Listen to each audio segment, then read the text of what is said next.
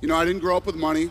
We, we, we, we weren't rich by any means, but uh, we built, we took this business from zero. and Now the company's worth $7 billion. What's the worst thing that can happen if you try? You just have to keep grinding every day. Every day you get up. When you're at, at home, like you're dreading Monday, man, stop. Stop and get another job because you're in the wrong place. That, that, that's not healthy for you.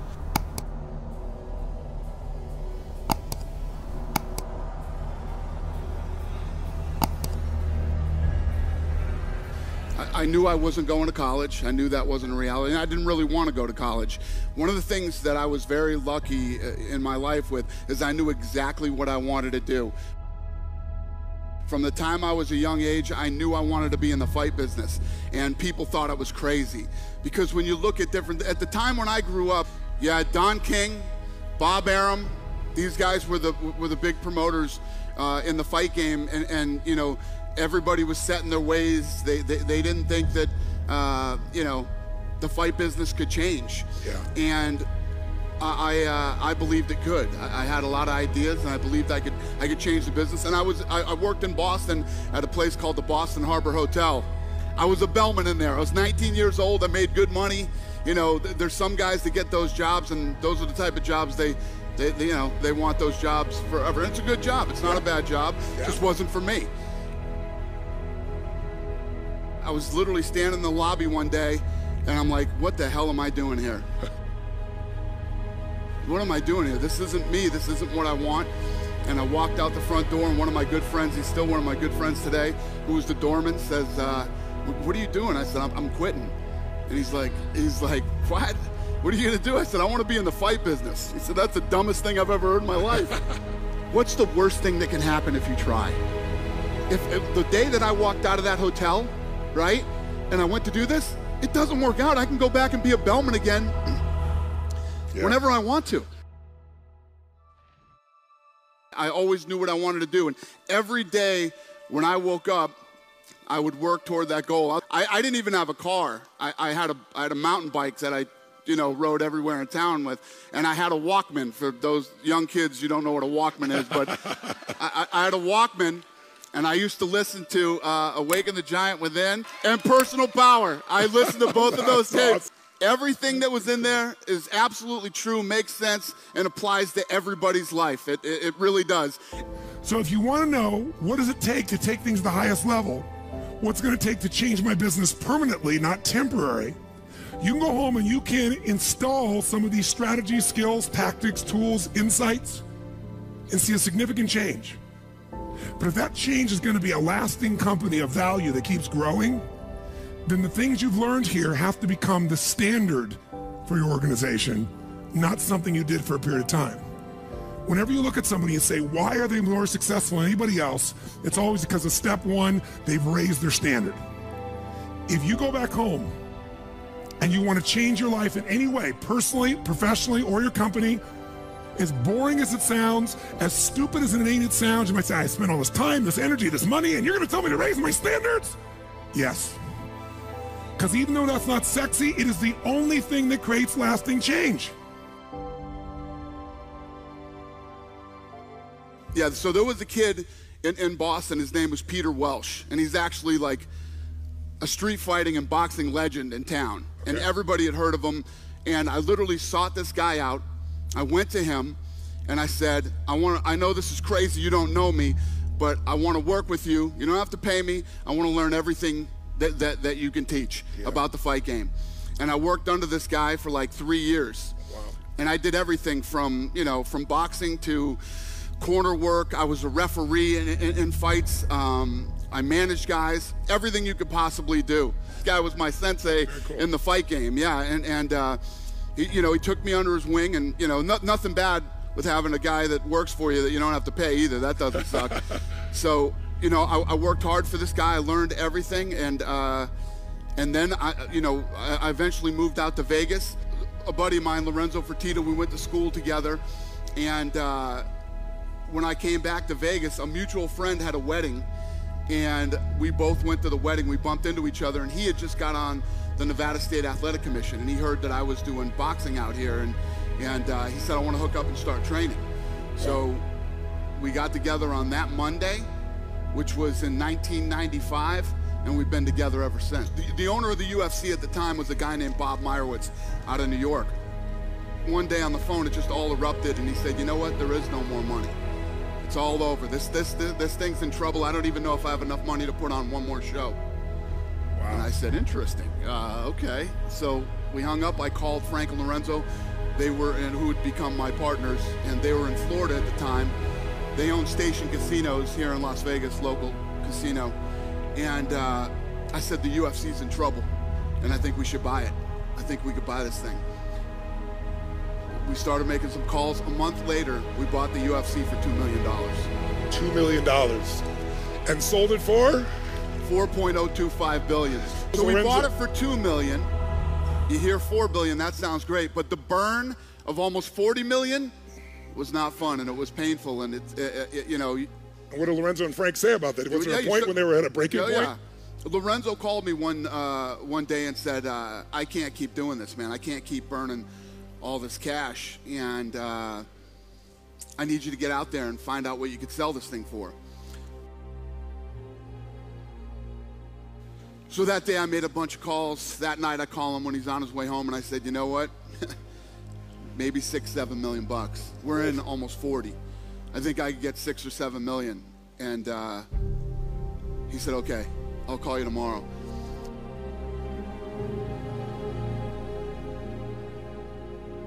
The first thing you think is, man, I just blew $40 million of my friend's money. Yeah. That's the first thing you think, right? Yeah. And uh, th- that's not fun. You've put all this time and energy into it, and uh, and and it and it just doesn't work. It, it you know it, it didn't work the way that you thought it would. Yeah. Then he called me back the next day and said, fuck it. Let's keep going. First of all, when, when you have a business idea, um, there's always going to be detractors and people that think, you know, it won't work. You're always going to have those people around you and in your life, even when you're successful, believe me. It gets worse when you're successful. Um, then you know, you have to get to a point where you don't doubt yourself. You're so into this thing and you know that it's going to work. Timing is everything in life. Timing is everything.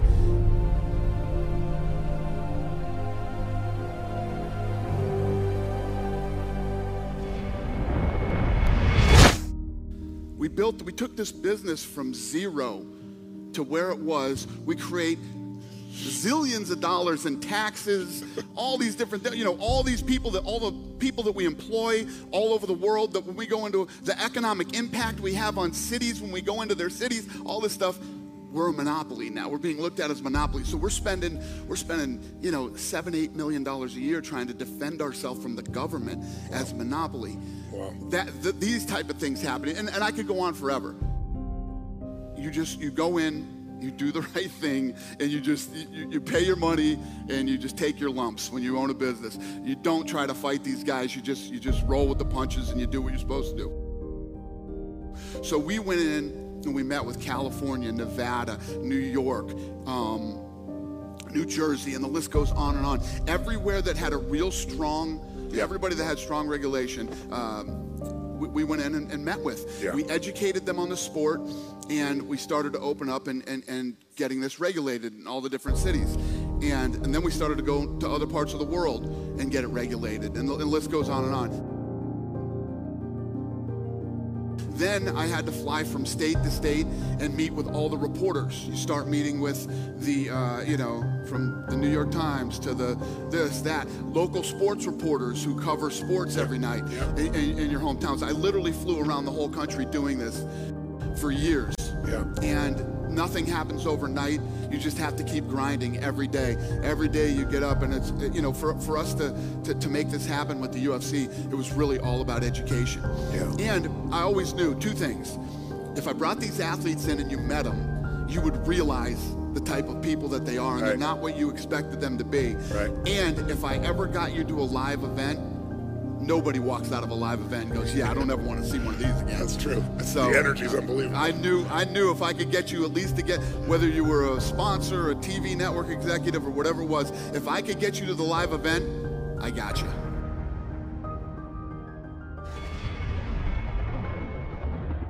Uh, you know, it, it, when you think about, when you talk about manifesting your own destiny Yes, and yes. talking about, you know, that is Ronda Rousey. That is Conor McGregor. Yes. That is any of these successful people that you meet, that's who they are and that's exactly what they do. It's a fact. She, she sat there and laid out and told me exactly how her career was going to go. Conor McGregor laid out and told me exactly how his career was going to go. The- These type of people, it's, it's, it's, it's real. It's absolutely real, and, and I've seen it many, many times in my life. I love when people doubt us. I love when people say no. You know, even even when we just sold the company, when we sold the company. It's been two years now, right? We sold the company, and uh, then everybody. All it's always surrounded by anything you do positive in your life, and anything that's huge. It will immediately be surrounded by negativity, Yeah. right? Immediately, get ready for it because no matter how successful you become, one thing never goes away negativity, haters, whatever you want to call it, but it's always there. And you have to read it every day. I separate myself from it. And back in the old You days when we, take it in. when we started, I used to read it to the point where I was just nauseous, you know? Yeah. I do not read any of that stuff because one of the things that I have learned over over my many years of doing this, their opinion doesn't matter. Their opinion means nothing. It is literally an opinion. It's negative bullshit and it means nothing to you. It doesn't mean anything. It doesn't affect unless you're the type sick, twisted type of person like me that likes to let it fuel you. You let it it's like your, you know, it's like your fuel and and and other than that, it's useless. It means nothing. Everything that the reporters write, everything that these people say, just don't eat. Do your thing. Stay on your course. Stay focused, and, and, and, keep your eye on the prize, and, and, and everything comes together.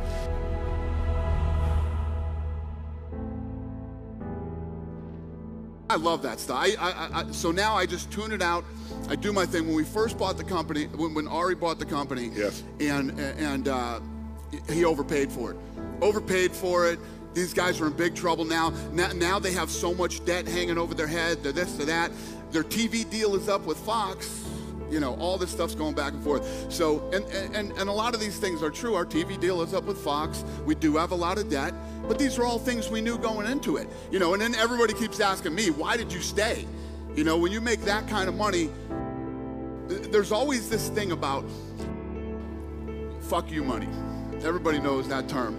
Oh man, I'm gonna tell the boss to kiss my ass if I ever get that lottery or I hit this or hit that. If you're looking for fuck you money, you're in the wrong place already. You already know you're not in the right place. Okay? Because there's no such thing. I just made more money than I ever dreamed I would make. I don't want to leave. What am I going to do? Where am I going to go? Listen, I've been on trips and stuff. I- I can't stand three day weekends. I hate three day weekends, man. I'm like, man, I'm, I want Monday to come again. That's how much I love what I do. If that's not your mentality every weekend when you're at, at home, like you're dreading Monday, man, stop. Stop and get another job because you're in the wrong place. That, that, that's not healthy for you. So. I made all this money, um, but Ari gave me my ownership to stay, so I stayed. And, and uh, now the, we, we, we just did a deal with ESPN for $1.5 billion. Five years. um, Five-year for deal. five years. Yeah. Now the company's worth $7 billion. First of all, when, when you're in that position, we didn't need any money. And, and, and everybody's telling me, oh my God, you made, you know, 360 million, you made this, you made that. I already had money. I had money. I, I had bought a lot of stuff that I had always wanted, you know, really about that you love what you're doing and it's about the journey the people you're doing with it that you're having fun you're getting up every day and, and you're all working toward the same goal whatever it might be it's a very fulfilling feeling it really is a very fulfilling feeling because i've been where most people have been I, i've been in the, in, in the shitty job that you're just trying to pay your bills and you're trying to make ends meet and, and- and you're miserable you're doing it because you have to do it because you have to pay your bills because you need money once you break out of that and you find what it is you truly love to do, it's really not work. It's, it's actually fun and you enjoy every day of your life. Every one of us is a fighter.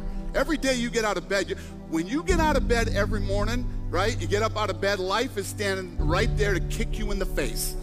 Ready, leg cocked, ready to go to kick you in the face. Because every day when you get up, bad shit's coming at you, right? Forget about work, your personal life, everything. Car don't start, the this, to that. Life is ready to get you, you know, and you got to get up and you got to fight through that bullshit every day. You have to. Can't roll over, man. You just get, you got to fight through all the shit that life throws at you. Then, then you get to a point where life's throwing a bunch of shit at you. Now work's throwing a bunch of shit at you. You know, your, your business that you have to fight for every day. And you have to get up and you have to have that to get up and fight every day, man.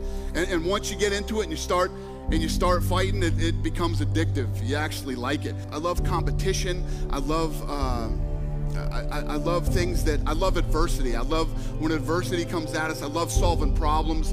I, I love, you know, yes. in, in, personal and professional life. I, I really do like when, I, when when we bought this company, ESPN would not cover us, would not cover us, wouldn't talk to us, wouldn't meet with us.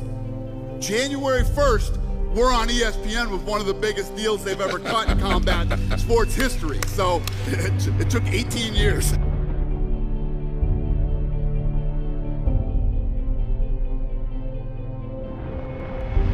You have to be a leader. Yeah. You have to be a leader and you have to get people to believe as you believe and to want the, the, dream as bad as you want the dream. And you have to, you know, it's great to have a bunch of people in your place working, but you want you want enthusiastic people Passion. that love what they're doing yeah. as much as you know. Those are the type of people you want, and that's that's I, you know that's the type of shop we've run since the day we opened. What makes somebody a great leader? Well, I think I think part of it is setting by example. I think that they have to see that you're out there willing, you know, don't just come up here and tell us a bunch of bullshit and you know yeah. they have to believe that you truly believe and that's truly you're you're as in love and as passionate about what you're talking and about do whatever it takes. Exactly. Yeah. and you have to be able to talk to people. You have to be able to motivate people. You have to uh, be able to get people to believe as you believe in what they're doing to love it as much as you do. Yeah. you know and in, in, in my experience that that's that's what it takes. It's worked for me I want you to be you. I don't ever want you to act like somebody else because it's not genuine, it's not authentic. From what I've learned, and as I look back on my life, everything in life is about timing. Yes. It really is about timing, the right time, the right place, the right everything. And, and I also believe that you create your own timing yes. in life too. Um, you get really lucky when you work your ass off. right? Yeah, yeah, exactly. It's, it's the, the thing is, everybody, what's the worst thing that can happen if you try? If, if, the day that I walked out of that hotel, right, and I went to do this, it doesn't work out. I can go back and be a bellman again yeah. whenever I want to. You can always go back and do that. The worst part is not trying. Yeah. You have to try. Nobody's ever going to do anything without trying. It's never the right time. It's never the right time. It's like I can't now. I I I, I, got this truck I just bought. I got payments on this friggin' thing. You know, I, I got this. If you do that to yourself, you'll never do anything. Forget the truck. Forget this. Forget that. Go for it. Just go for it. Believe me, I'm living proof that it can happen.